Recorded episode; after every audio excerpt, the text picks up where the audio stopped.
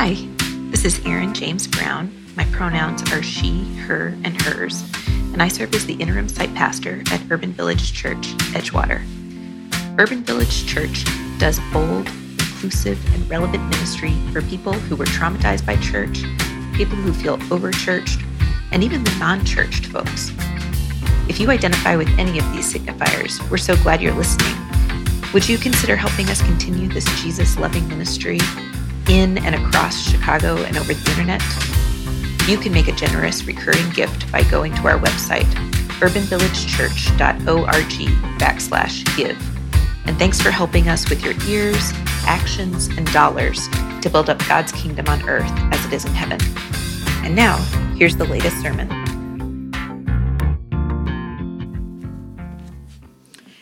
And our reading today is from the uh, from Matthew chapter 25, 14 through 30, the parable of the talents. For it is as if a man going on a journey summoned his slaves and entrusted his property to them. To one he gave five talents, to another two, to another one, for each according to his ability. Then he went away. The one who had received the five talents went off at once and traded with them and made five more talents. In the same way, the one who had the two talents made two more talents. But the one who had received the one talent went off and dug a hole in the ground and hid his master's money. After a long time, the master of those slaves came and settled accounts with them. Then the one who had received the five talents came forward, bringing five more talents, saying, Master, you handed over to me five talents. See, I have made five more talents. His master said to him, Well done, good and trustworthy slave. You have been trustworthy in a few things. I will put you in charge of many things. Enter into the joy of your master. And the one with the two talents also came forward, saying, Master, you handed over to me two talents. See, I have made the two more talents. His master said to him, Well done, good and trustworthy slave. You have been trustworthy in a few things. I will put you in charge of many things. Enter into the joy of your master. Then the one who had received the one talent also came forward, saying, Master, I knew that you were a harsh man reaping where you did not sow, and gathering where you did not scatter seed. So I was afraid, and I went and hid your talent in the ground. Here, you have what is yours. But his master replied, You wicked and lazy slave, you knew, did you, that I reap where I did not sow, and gather where I did not scatter? Then you ought to have invested my money with the bankers, and on my return I would have received what was my own with interest so one with the ten talents. For all those who have, more will be given, and they will have an abundance. But from those who have nothing, even what they have will be taken away. As for this worthless slave, throw him into the outer darkness, where there will be weeping and gnashing of teeth. The word of God for the people of God. Well, good morning, everyone. Good morning. For those of you that are following along in the bulletin, I am not Erin James Brown. Sorry if that's disappointing. Um, my name is Katie. My pronouns are she, her, hers, and I have the privilege of being part of the clergy team at Urban Village Church. I am a deacon in the United Methodist Church. If you have questions about what that means, I would love to talk with you more. But I have the privilege of bringing a good word this morning. Um, this is my first time preaching at Edgewater, so I'm very excited, but also very nervous. So, as we get started, would you pray with me? God, we are grateful for your presence in this place and in us. We pray that as we listen to your word this morning, either through me or in spite of me, that you would open our eyes and our ears and our hearts to the good word that you have for us today. We ask this in your Son and our Savior, Jesus' name. Amen. So, one of the reasons that I love preaching when I get the chance is that it gives me the opportunity to really dig in and study a particular passage of Scripture um, in a way that I don't normally have the time or don't normally make the time, if I'm honest, um, to really study a passage. For a whole week, I get to read and reread a text, study what other people have said about it, journal about it, pray over it, read it again, wrestle with it some more, and then try to write a sermon inevitably, every time I do this, every time I dig in and study a piece of scripture, I'll notice something in the text, a new detail, a word, or a phrase that I haven't noticed before. And sometimes this can dramatically change the entire meaning of a passage for me. Even with texts that I've heard over and over before throughout my whole life as someone who was raised in the church, the Holy Spirit still manages to show up and surprise me every once in a while surprising me and teaching me in new ways. And that's why I love that we have immersed ourselves in this passage from Matthew 25 for the last few weeks throughout this sermon series. I hope that it's been a helpful exercise for you. Uh, as we've revisited this same text week after week, perhaps you have noticed something different each week. Maybe you've heard something new. Maybe you've discovered a new treasure in the passage each time. For those of you who have not been here the last couple weeks, we've been talking about money and how we can be better stewards of the resources that God has given us. Not only our money, but also our time and our gifts. And we've been guided throughout our series by three principles given to us by John Wesley, the guy who founded the Methodist movement. John Wesley said that when it came to money and finances, there were three plain rules, which are anything but plain once you actually start trying to live them out. But he said that these three guiding principles were earn all you can, save all you can, give all you can. Now, we skipped ahead a little bit and talked about giving last week because it was the Sunday before Thanksgiving. But the order, I think, is actually super important. We earn all we can so that we can save all we can, so that we can give all we can. For Wesley, not only was it important that we did these three things, how we did them was important. Our motives and our intentions and the consequences of how we went about doing those things, those were important too. For example, Wesley said that if we earned our money in a way that harmed ourselves or others, it would be better for our souls if we had never earned the money at all. Or if we save our money only to hoard it for ourselves or to spend it later on frivolous, unimportant things, it would be better if we had never had the money in the first place. Now, it's important to know a little bit about the time in which Wesley was developing and first preaching these principles about money. When the Methodist movement first began, first in England and then later in America, most of the early Methodists were poor and working class folks. In fact, one of the major reasons that John Wesley's teaching and preaching took the world by storm is that Wesley was intentional about going out and preaching to the poor where they were, although this made him really uncomfortable at first. He knew that poor and working class folks might not show up to church on Sunday mornings. Perhaps they had a seven day work week. Or perhaps they knew that folks would have looked at them a little funny or made them feel unwelcome if they had walked in the doors of the church. And so he and a few of his friends went out and preached in fields or outside the coal mines and in the town squares so that everyone could hear the good news of Jesus Christ. But just a few decades later, many of these early Methodists had become quite financially well off. And Wesley noticed that this positive change in their financial and their economic situation was having a corresponding negative effect on their spiritual lives, on their faithfulness to God, and on their commitment to caring for the poor that they had had at first.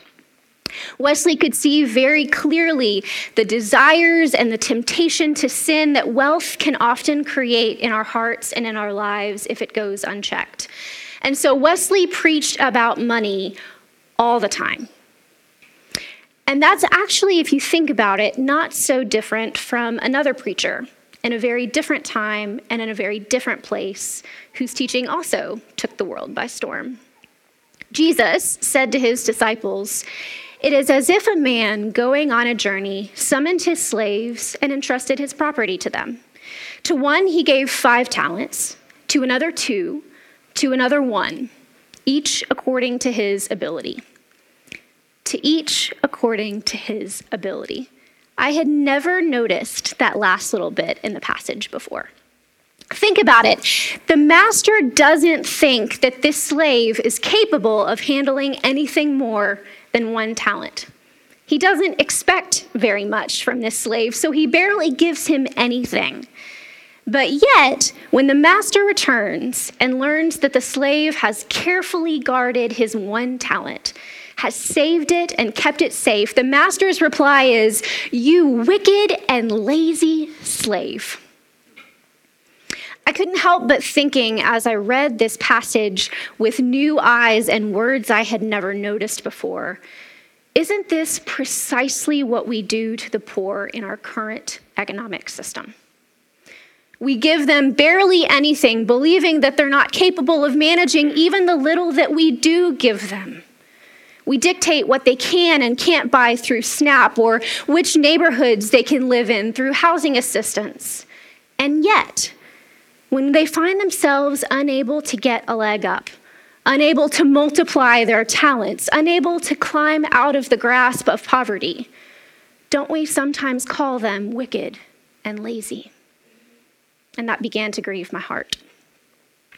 Now, notice why this slave, the slave with the one talent, didn't go out and trade his money and multiply it like the slaves with two or five talents did.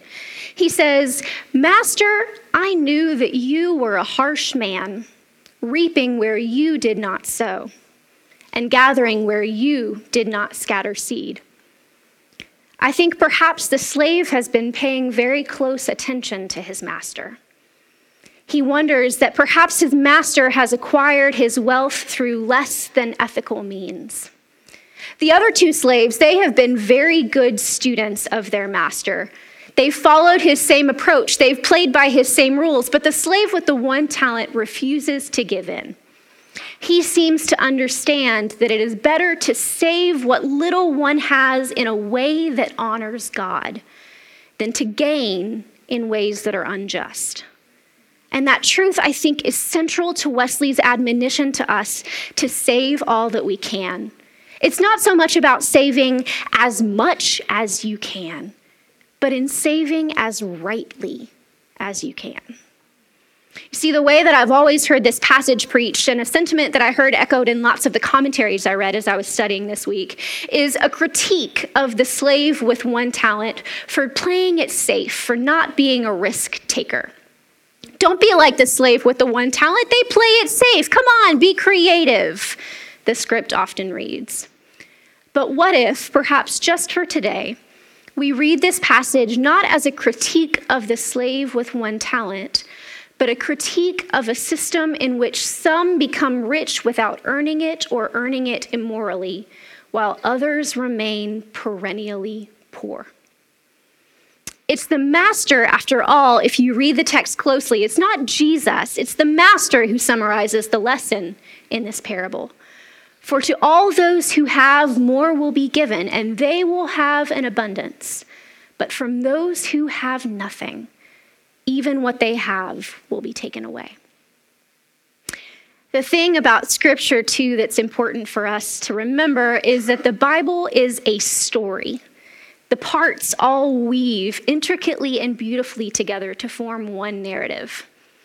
The church, and I mean that to include churches everywhere along the theological spectrum, the church is notoriously awful for imagining that we can take one verse or one passage of scripture and somehow know what the whole story is about, as if the part can be divorced from the whole.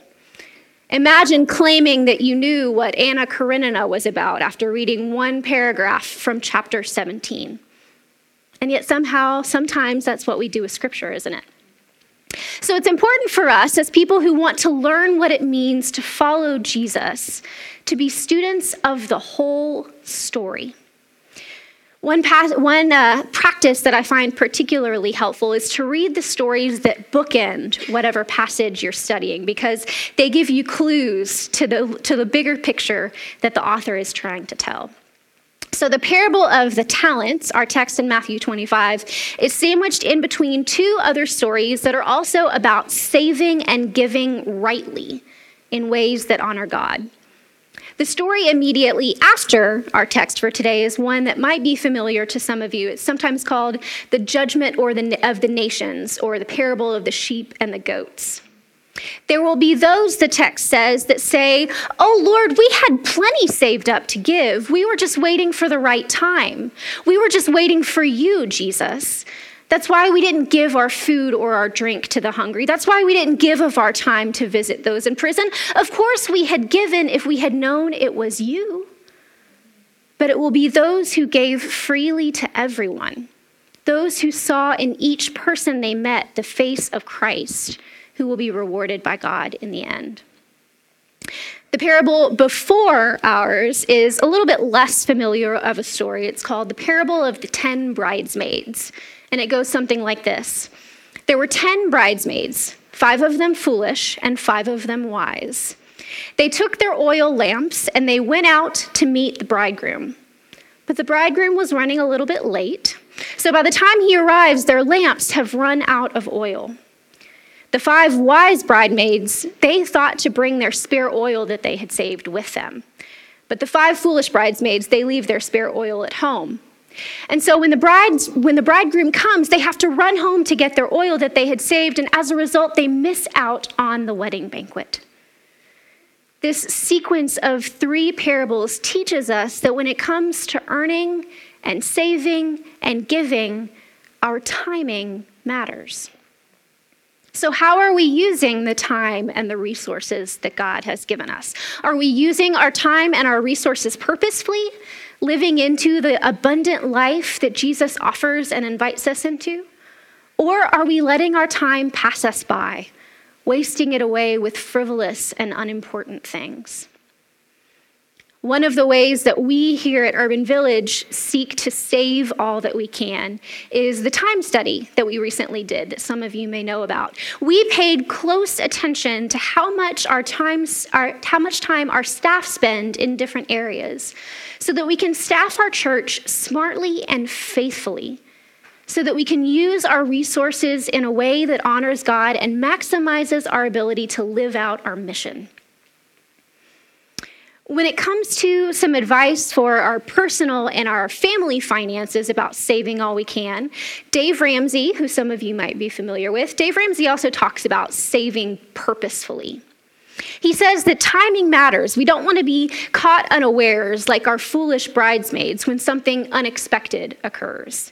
So he suggests that before you do anything else, you save $1,000 and you put it aside for when, not if, but when an emergency or a crisis arises. Then he says, pay off all your debt. And once your debt is paid off, save three to six months worth of expenses so that you'll be ready if anything unexpected, like unemployment, might happen.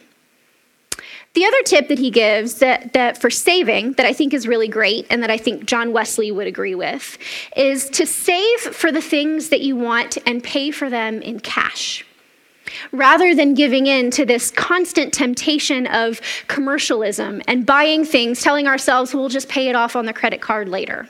Black Friday, anybody? Ramsey suggests waiting until you have the cash on hand to buy the things that you want. Not the things that you need, but the things that you want. And I can tell you from personal experience that when I have practiced this principle in my own life, in the time it took me to save up for the thing that I wanted, I realized I didn't want the thing so badly after all. But that instant gratification is so real, isn't it? It's always tugging at us.